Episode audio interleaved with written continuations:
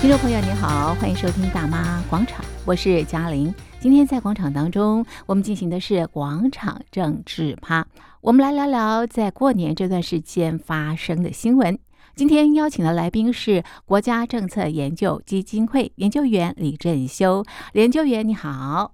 主持人，各位听众朋友，大家好。今年兔年对中国大陆的民众来说呢，我想是一个悲喜交织的新年。确实啦，因为这个疫情因素啊，嗯所以很多的人必须在这个农历年前后嗯，跟自己亲爱的家人嗯或是亲朋好友啊嗯道别，是无论是个人或是嗯自己的至亲嗯好友，都可能都要面临这种生离死别的这种人间悲剧。嗯，如果说呃，这个亲人在这一次的这个疫情当中哦，那么没有撑下去哦，呃，离开我们的话，呃这个年对呃大陆的朋友来说呢，其实是蛮感伤的。确实是啦，那我们也看到，其实今年哦，过年在中国大陆菊花卖的特别的好，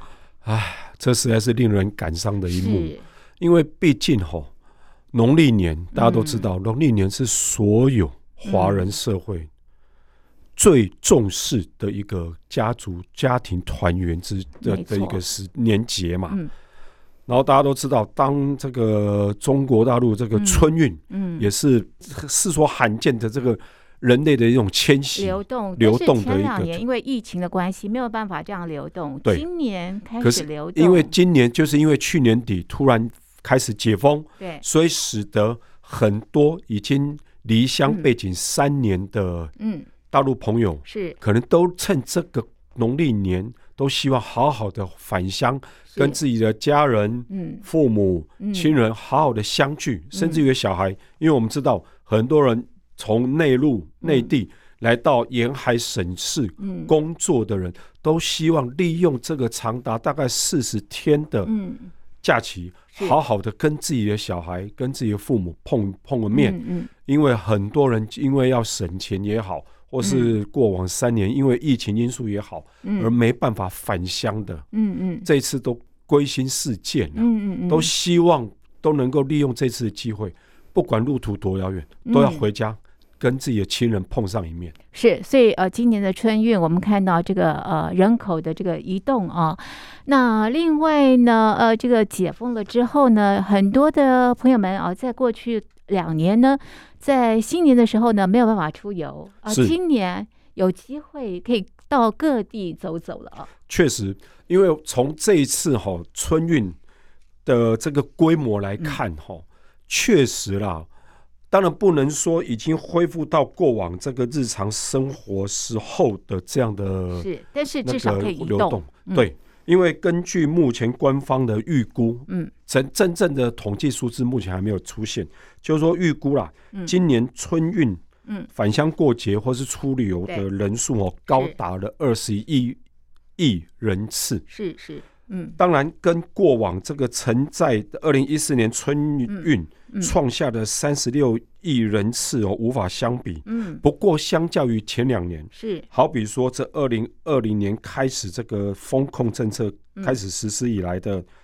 哦，二零二零年当时大概是将近十十五亿人次，然后二零二一年更降到只有八点七亿人次，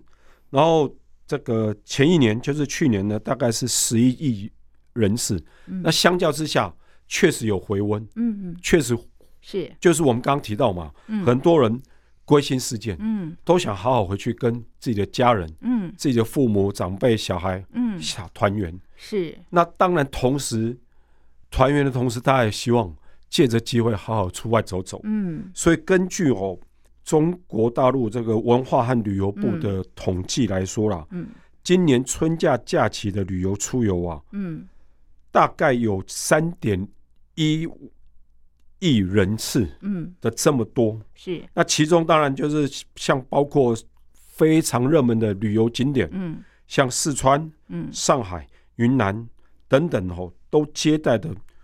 几乎是上亿人次的嗯，这个观游光客人潮，观光人是嗯潮。是，当然，对当地人来说、不无小补，嗯尤其过往三年因为风控、嗯哦观光客锐减是等等因素，所以使得很多的这个当地的商店是，哦，旅游业哦都嗯受到相当大的冲击。嗯嗯然后看到人潮回流，嗯，多少对他们的荷包也好，嗯对他们内心当然觉得说啊，嗯，人总算回来了，是过往的三年总算啊苦过来了。是，那这当然对整个中国大陆啊的经济状况来说，也算是一个不错的一个这个一个提振啊。是在内循环的这个部分，是内是需是的这个部分，而且我们也看到各地这个年节的气氛也越来越浓，不像确过实往啊两年这个年节的气氛很淡哦，因为疫情的关系，而且今年啊、看电影的朋友也相当的多、哦，，对啊，因为嘛，很多地方大家如果不出游的，是可能要不然在家里看电视，嗯要不然就是到电影院走走嘛，出去吃吃饭，是哦好、看看电影等等的。当然有一些热门电影广获好评啦、是是或者说票房也也恢复到过往的这样的一个水准。没有错，在台湾哦，这个农历新年的假期是十天啦。那很多的台湾朋友也是呃四处啪啪走啊。不过对今年非常的冷，在台湾非常的冷哦。那么在中国大陆啊更冷，尤其在东北已经零下二十六度了。确实是啦、因为相较于这个纬度嘛，相较于台湾，当然中国嗯，大陆北这京个也北冷，京，是甚至于往越往北的，像东北对黑龙的、江啊呃的地方，那是当是然吉更不林用啊讲，是是，很多省市对零度是日常，是。零哦下二十六下26我都度很难想象、啊那真的是是台湾朋友、台湾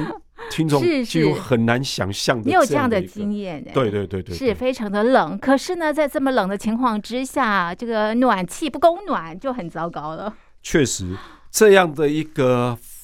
情势哈、嗯竟然会发生在嗯号称这个社会主义嗯，国度的这个中国大陆，是，实际上实际上实际上让人非常难以想象，嗯哼哼，因为哈、供暖的天然气这个公司啊，嗯向这个居民发了一个通知，嗯说因为这个燃油大涨，嗯哼，天然气大涨，嗯那么历这两去年这个因为俄乌战争的因素，所以使得不管是煤炭啊、天然气啊等等的价格攀升，是他们公司无法承受更多的亏损了，嗯是所以必须要。要不然就缓工，啊哈要不然就停工、哦，断供，断工。嗯那这种情况之下，嗯，各位朋友啊，零下二十六度是啊，没有暖气的时候，我们真的无法想象嗯那是什么样的情况。是啊，怎么度过啊？是我们在台北都看到一个一个报道，黑龙江有一户居民，嗯，他只是进门之后忘了关门，是结果隔天看一嗯看，整个天花板积积积积满了这个雪，是是是，好、还有冰。啊，好好好，那各位想想看就，像冰箱里头结霜一样，啊对，那这种情况之下，各位想看哇，零下二十六度，是是没是有暖气，对对对，而且又不是能烧怎么炭，样对不的对？因为现在中国大陆啊，呃要尽力啊，呃这个减排，减排所以不能这个烧炭。对，那这种情况之下，当然居民会群起抗议嘛。是是，我们看到的是在这个黑龙江省的鹤岗市，哦，其实在沈阳也有发生类似的情是况，是，他们向这个市政府、向天然气公司对，提出一再的反应，竟然都不闻不问，是，竟然都不闻不问。嗯而这个天然气公司，他们当然也有话说，嗯他们说啦，他们也一再向相关单位反映啊，可是都还是不理不哼，睬啊，嗯哼所以他们不得已，嗯为了他们公司的生存，嗯他们只好断供嘛。嗯哼嗯哼虽然到后来啊，嗯市政府总算嗯出面的啦，嗯嗯，总算出面的是要求天然气公司嗯不得断供，是可是从这件事情的处理来看哈、哦，我们晓得的是，为何这个市政府的反应如此慢，是如此的慢？是第二个，面对业者节节攀升的是这样的成本，对竟然市政府毫无作为。是那我们就要想问啊，过去一年哦，因为俄乌战争，中国大陆其实向俄罗斯，我们大家都知道，其实向俄罗斯购买了非常多低价的天然气。嗯那这些天然气到哪了？到哪了？是，那为何嗯这么寒冷、嗯天寒地冻嗯的嗯这个几乎是极北，嗯就是中华大陆整个极北省份，这个黑龙江的鹤冈市的市民还要忍受嗯断供之苦，嗯那这让人家无实在无法想象了。是，因为我们必须了解吼，嗯这个天然气公司它虽然算是一个营业的嗯公司，它是必须要追求自己公司的盈利，嗯可是不可否认，你应该还是负有所谓的一个福利的责任。嗯对你各位想想看呢、是，你天然气公司自己，如果这个时候你家里停止天然气供应对，你自己想想看，你会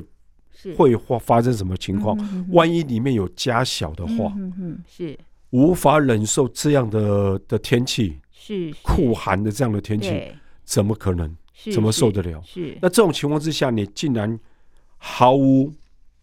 没有任何作为，哦只是说啊，我发个通知告是知你说我们要断供了，是就这样了事了。是那这其实是对于一个应该尽嗯到社会责任的公司来说，这是一个相当不应该的作为。是好，所以我们东北的朋友过年啊，大家这个热热闹闹、喜气洋洋啊。但是呢，我们东北的这个朋友呢，要忍受这个寒冷，不单天气冷，我想心都冷了、啊。是啊，心都寒了啦。是好，那么我们刚刚也提到，今年在中国大陆，我们听众朋友呢，这个好不容易哦，可以呃，这个走动了啊。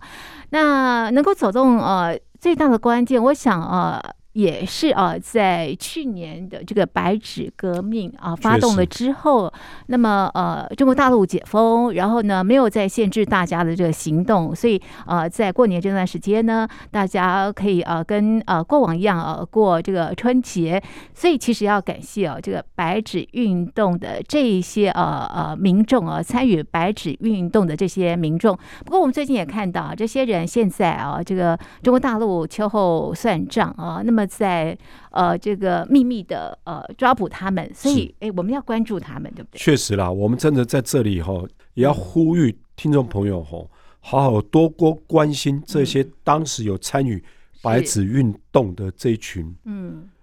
应该我们就是说无名英雄，对对，我们是其实很几乎都不知道他们的姓名。是是，好、可是他们当时敢站出来，对，向拿着这一张个白纸，，对向这个嗯中共政权嗯提出呼喊、嗯嗯哦，发出怒吼。嗯若没有的话，嗯，坦白讲，现在听众朋友恐怕可能嗯还在风控的阶段。嗯嗯，那这种情况之下，你们何来有这么可以说，你可以说是欢欣，嗯可以大家团聚的这样对的新年？是，哦，当然，我们也知道有些听众朋友可能因为家人因为染疫因素，可能不幸过世，嗯。或是正正在跟病魔搏斗当是中或啦者。是过年这段时间，也有人在办丧事，对，所以棺材也卖的相当的好。，对，不过哈、我们还是呼吁各位哈、还是多多关心这个白纸运动有参与是的一些群众朋友就，是你周边有谁消失的话，对，真的要去关心他。真的要关心他了，是，因为哈、面对这样的政权，嗯，你们唯有用这样集体的力量。嗯才能让掌权者，才能让中国共产党嗯，听到人民的呼喊，嗯嗯嗯否则，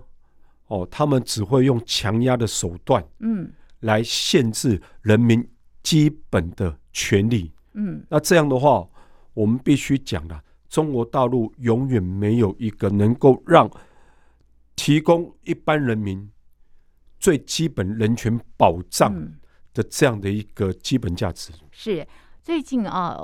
有一个演员，就是之前声援啊白纸运动啊，他叫做春夏啊，是那曾经跟郭富城合演一部电影啊，那么这部电影啊也拿下了香港电影金像奖的这个影后。是，那原本啊，今年的春晚呢，他呃应该呃可以呃有这个演出的机会，可是因为他声援了白纸运动之后呢，这个演出的机会被剥夺了也没有了。嗯。对啊，然后那他接下来跟呃郭富城呃一起合拍一部电影啊，在元宵节的时候会上映，但是现在这个宣传的海报呢，也没有看到他的名字。嗯对他好像是被消失了。嗯嗯虽然或许啦，他讲的是真话呀。对，或许啦是，嗯他可人身的安全可能还没有受到威胁。对，可是各位想想看哦，他的工作权啊，对，被剥就夺是了因为这样他的子言论自由被剥夺对了，。只是因为他支援了、声援了这样的一个民主运动，对，而他的生命就会受到威胁，嗯嗯受到本来应该保护你们的政权嗯的威胁。嗯，那这种情况之下，那各位嗯朋友想想看，如果一旦发生在你自己，或是嗯发生在你周遭朋友，嗯你们作何感想？嗯嗯嗯所以这个时候，我们都认为说，嗯应该更多的人、嗯，更多的群众更应该站出来，对，好好的声援这一群嗯当时愿意对抗强权、对抗集权的嗯手无寸铁的群众，嗯嗯手无寸铁的这个文明英雄，嗯嗯让他们知道说，他们的后面有你们为后盾。嗯这样的话，中共政权才不敢任意的去逮捕、嗯，去非法逮捕无辜市民。是嗯没有你们错的人这个人身、嗯财产、生命才有才能获到保障，是否则的话，哦，我必须讲，一个政权能够在毫无任何理由对的情况之下去逮捕自己人民的话，那这个政权你们对他也不应该有任何期望了。嗯。嗯是好，这是呃，在过年这段时间啊，那么我们看到的这个呃情况，刚刚提到的这个呃春晚啊，哎，今年的春晚也很有事。其实每年春晚啊，这个播完之后，大家都会讨论哦、是但是啊，呃这次讨论，我想中共当局可能不太高 兴，特别是开场的这个歌曲哦，据说也是有点这个呃模仿啊。然后呢，这个短剧呢，哇，可能也惹得这个呃当局不太开心了。 这个哈、实在是真的很让人家应该说既好笑啦，嗯，又觉得可悲。是怎么说？好笑的是说对，其实各国哈、嗯，一些这种演艺工作对，常常会用时事，是第二个会用嘲讽的方没式错啊，是，去以自己的掌权人，对，好，好比如说像美国嘛，是或者是台湾嘛，常常会以总统也好对，行政官员等等是是，用他们的这个形象是，来做一个对比。对，好、有时候用他们的声音的讲话模式也好对，哦，或是说就模他们的仿声调来是模是仿，对，然后博君一笑。对对，那不外乎其实让大家这样的人节气氛能嗯，够浓厚一点，是，轻松一些。对对对，放轻松嘛，对，可是呢，嗯在中国大陆里，嗯春晚啊，嗯，不仅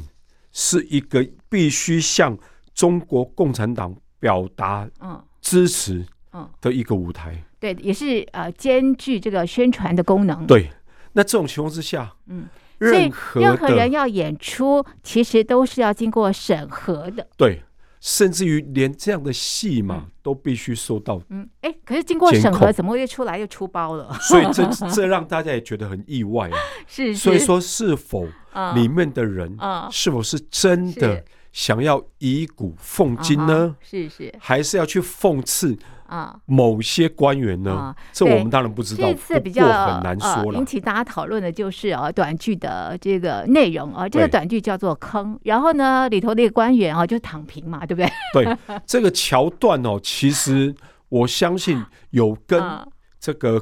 市府有是关，跟一般这个机关单位嗯接洽的这个嗯听众朋友，嗯，或许多多少少都有这样的一个应该自是很亲认身同，感是受不了。是？ 可能在自己的现实生活生活当中，或者都是碰过太多躺或平者的是官员员了可能有某些地方，他也觉得很符合他的这个呃心里头的内心话，好比方说这个多做多错，少做少错，不做不不错，错，反正没有做， 长官就不会来追是究是，对啊，，不会追究，当然就不会出错是嘛，是是，对不对，对？嗯，所以为什么很多官员遇事就推，推，嗯，遇事就推，是或拖，对，不然就拖嘛，嗯是是要不然就是什么卸嘛，就是什么对对对卸责嘛，是是是，哦，所以说在这个短剧当中，我们看到嘛，这个马腾就是那个演员，嗯哦，他所饰演那个叫做郝主任，嗯他平常就是在干嘛？嗯，蒙混度日，他就是那位躺平的官对，就是员，唐明的官员 嘛。然后呢，好玩的是哦，是因为新任的局长来了，啊，要跟局长汇报啊是是是，过往一年的工作的绩效。对，哎、这位官员脑袋就动出来了，啊，要求他自己的下属是啊把这些下属呢过去所做的一些绩效啊分一些给他，啊哈，是是，表示这是他的。啊哈哈哈，哎、那这个官员确实又做到了啊，如何讨好上级哦，如何自保的这样的一个是是是求生本啊能。哈，哎、这个我相信呢，很多听众朋友听了，嗯如果说你听众朋友自己自身嗯，是在公务体系里面啊哈工作感的，触可能是基层，可能有都有这样的感是触是啊。是，平常被压榨，嗯，有功没有，是有过必扛。真的，那这种情况之下，当然获得广大听众是朋友的这个回响嘛是。是，所以这也是为什么这样的一个短剧嗯，获得网络上这么大的好评，是是，因为大家看到了，嗯，现在讲的不就是啊成千上万在中国大陆普遍的一个哈，官场现象嗯，吗？是是是，那这也是为什么鸡的这个中共中央纪律检查委员会嗯，就中纪委是突然发表了一个叫做嗯“不能让躺平式干部再坑人”的文是章呢。是，在过年年间，嗯，中纪委也没有办法休假，是都要盯着春晚啊，连春晚的节目都会出坑啊。真的，哎，有句话在戏里头我出现，也让大家有很多的揣测。是啊这，句话是说谁没有国中毕业呢？所以这个这这句话出来吼、是让很多人呐、啊、会心一笑。是是，都觉得说你是在讲谁哎，哎呀、可是有时候说者无心，听者有意哦。确实啊，确实是啊，嗯尤其是吼、很多大家都知道说嘛，嗯，中国大陆曾经经历过一段这个文化大革文化命，哦大革命，大家没有办法正常生活，在那一段时间没有办法正常生活，就学每个人都嗯在所谓的进行群众革命的同时会，下乡啊，是，你可能连生活都有、嗯，都很有困难，多困难，是你何来有时间有这样的机会就对学呢？对对，所以当时我们都说嘛，是有空白的时间。是是，其实这个我们嗯在外面听来，其实当然觉得非常不可思议，嗯，可是其实也深表同情啊。是，我们是也认为说，这样其实对中国大陆嗯其实是一大打击，嗯尤其是对那一世代的人，嗯其实相当不公平。嗯所以没错我们可以看到，当时很多经历过那一世代的人，嗯，很多人在一九七六年，就嗯文革、文化革命、文化大革命结束之后，嗯哎、每个人就积极向学，嗯，都希望好好的去弥补过往流失、丢掉的这十年没，这当错然很好是。是，可是大家要看的是，有的人是真心向学，嗯真正的去求学问；嗯嗯有的人呢，混个文凭而嗯已啦，啊嗯嗯，因为他所在意的是如何借由这样的文凭去寻求自己的功名。嗯去寻求高官俸禄，这个才是他要的。所以要不然的话，这句话出来嗯才不会引起这么多人的回响啊，嗯嗯，是不是是？是，因为如果每个官员嗯，都真材实料的话，大家一定会觉得这句话对啊谁都没有讽刺意是味啊，是是，否则何来的？我则为什么？特别挑出来讲啊？， 对啊，是不是？而且哦，还有一句话、哎，是，还有提到说啦，归根究底啊，因为这个就是那个郝主任嘛，就讲是他就是你们人民群众对道路潜在风险的防范意识不不足啊。够，那、这句话又在讲什么？是，就是在去年十一月底嗯哈、因为新疆乌鲁木齐发生大火，没错，是当时因为风控因素是，发生大火，使得里面因为很多人无法逃生而丧命，没错，哦出无不来辜，丧命，没错没错。就后是来因为才简发单生了的白风纸控。运动嘛，对，它是导火线，对，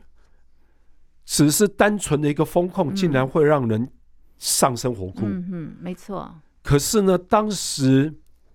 政府官员不是彻底去检讨嗯风控政策嗯的哼作为嗯是否出错了，嗯是否有状况，嗯，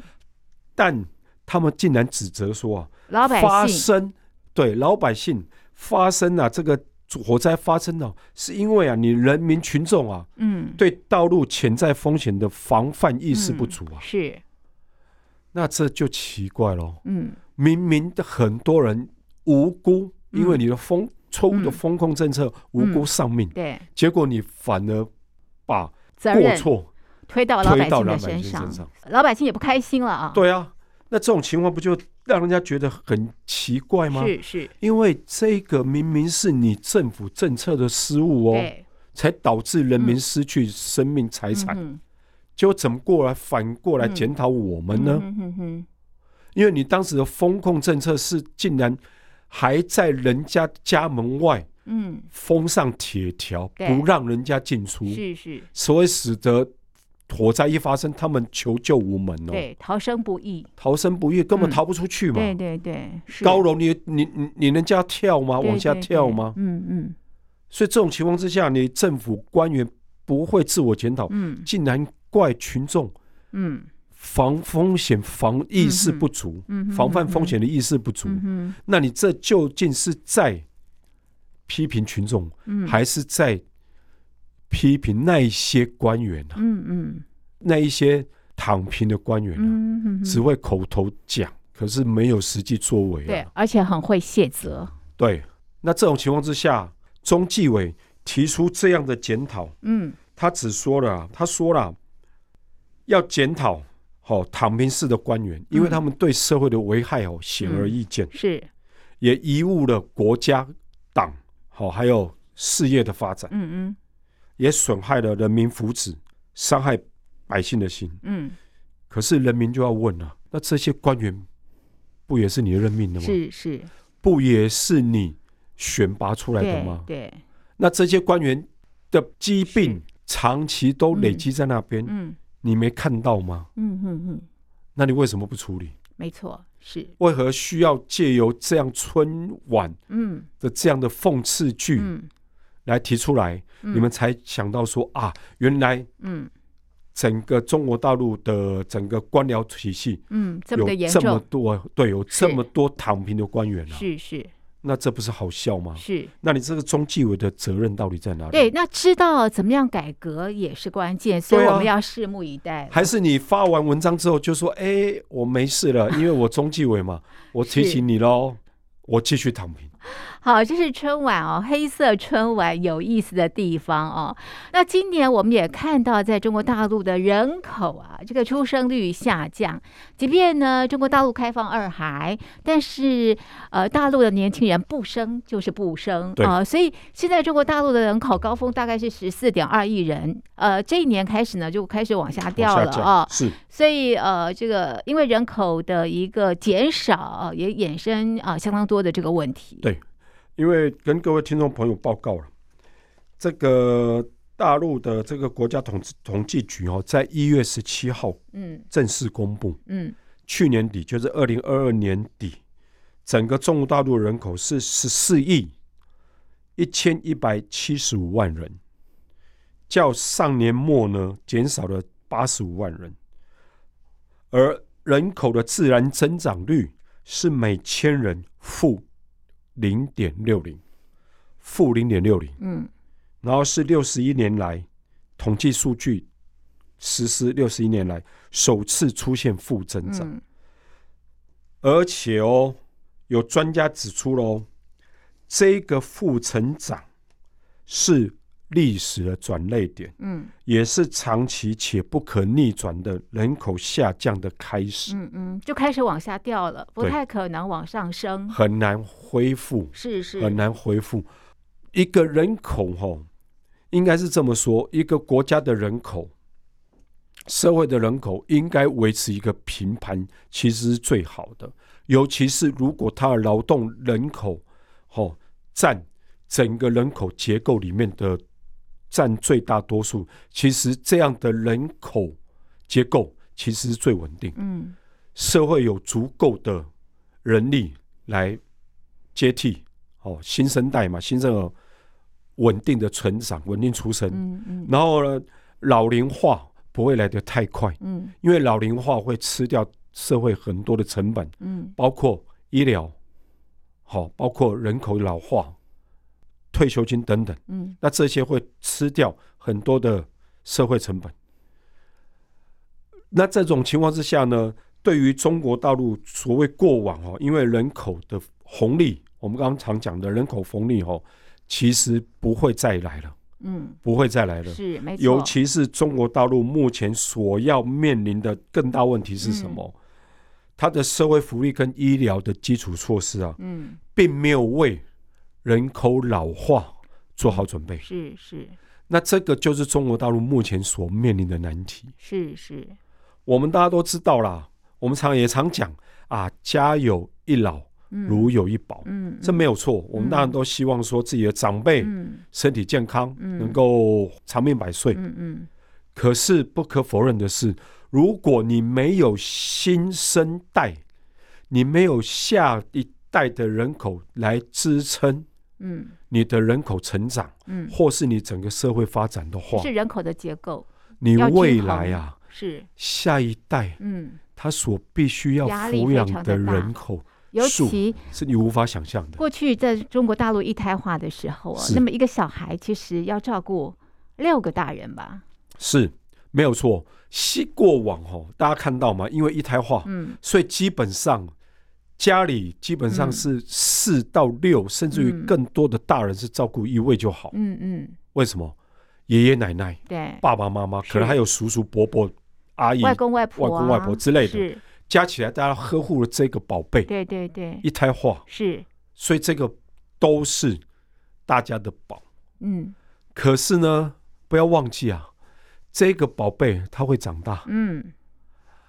各位，你们会老。嗯，这位宝贝等到他开始出社会工作的时候，嗯他必须要去负担你这些人所有嗯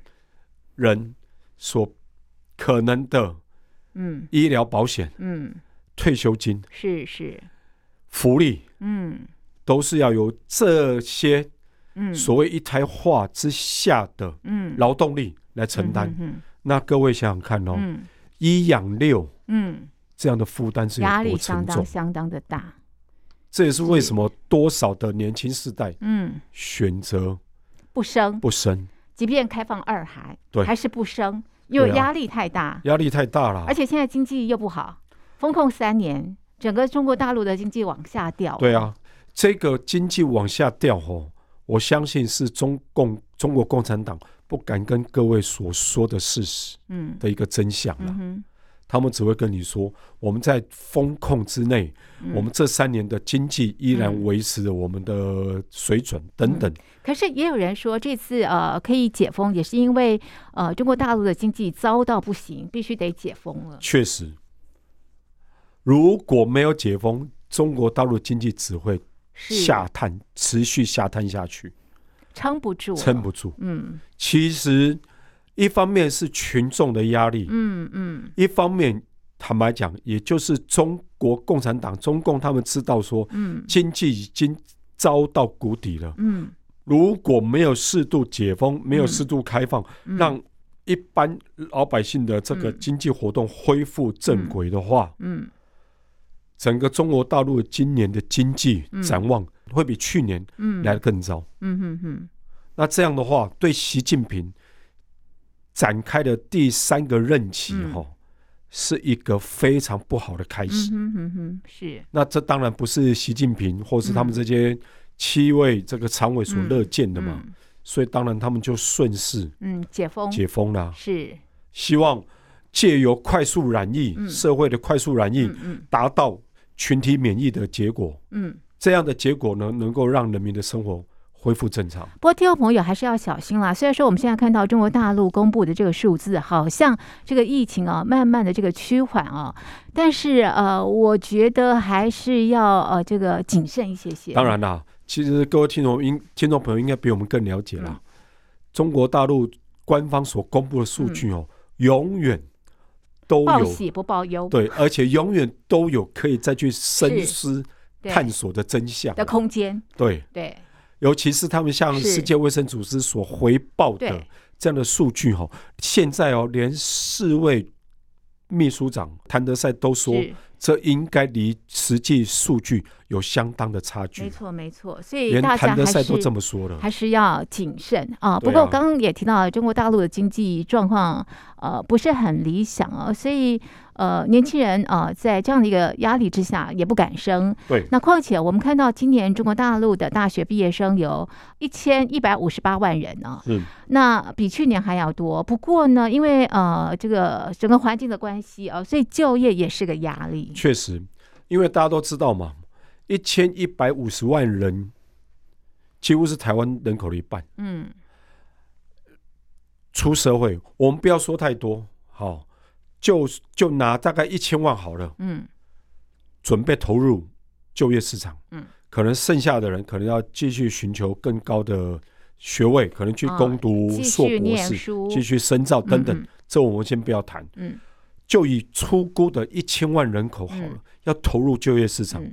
对现在经济已经非常糟的中国大陆来讲，嗯也是一个很大的压力。嗯嗯不要说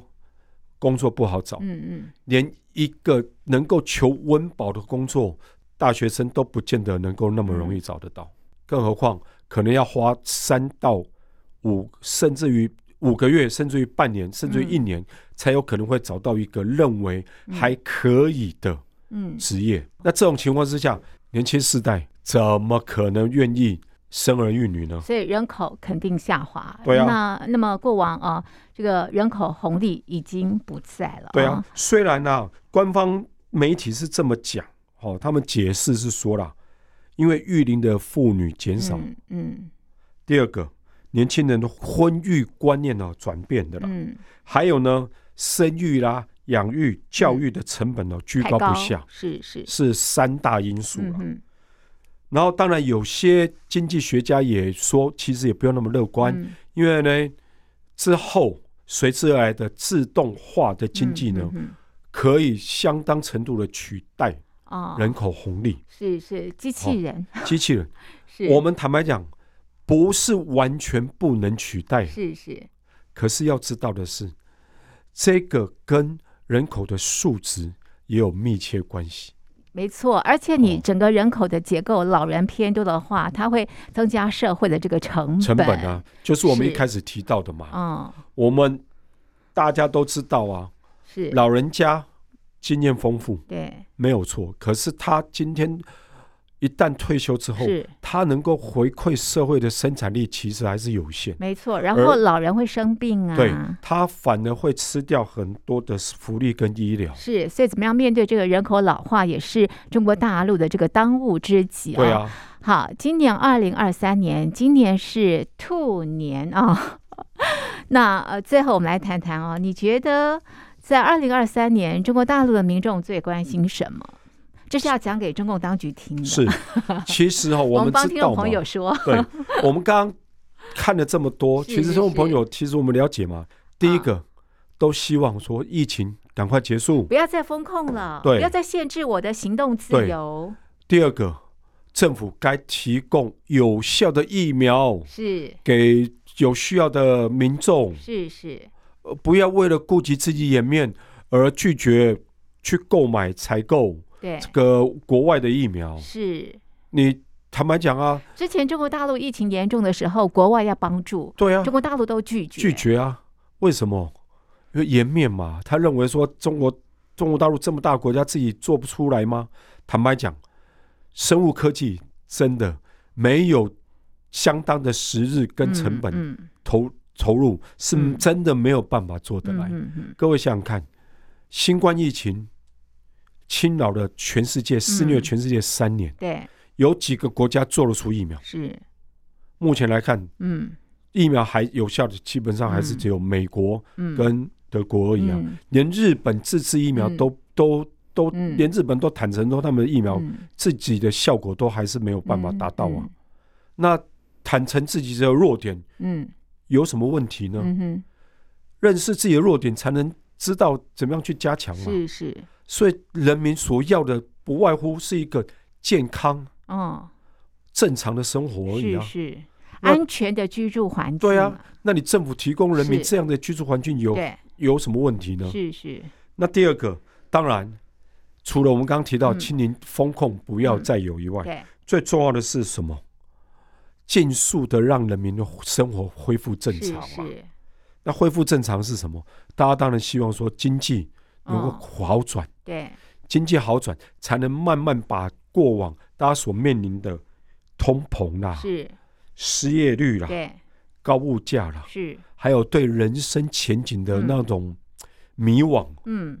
才有能有效改善啊！嗯哼，如果这些问题没有解决，嗯大环境让年轻朋友嗯没有一个对自己未来有一个憧憬的话，嗯他怎么可能想要养育下一代？嗯，没错，是是不是？是？嗯那当然，最重要的，我们还是认为啦，白纸运动嗯，是说出了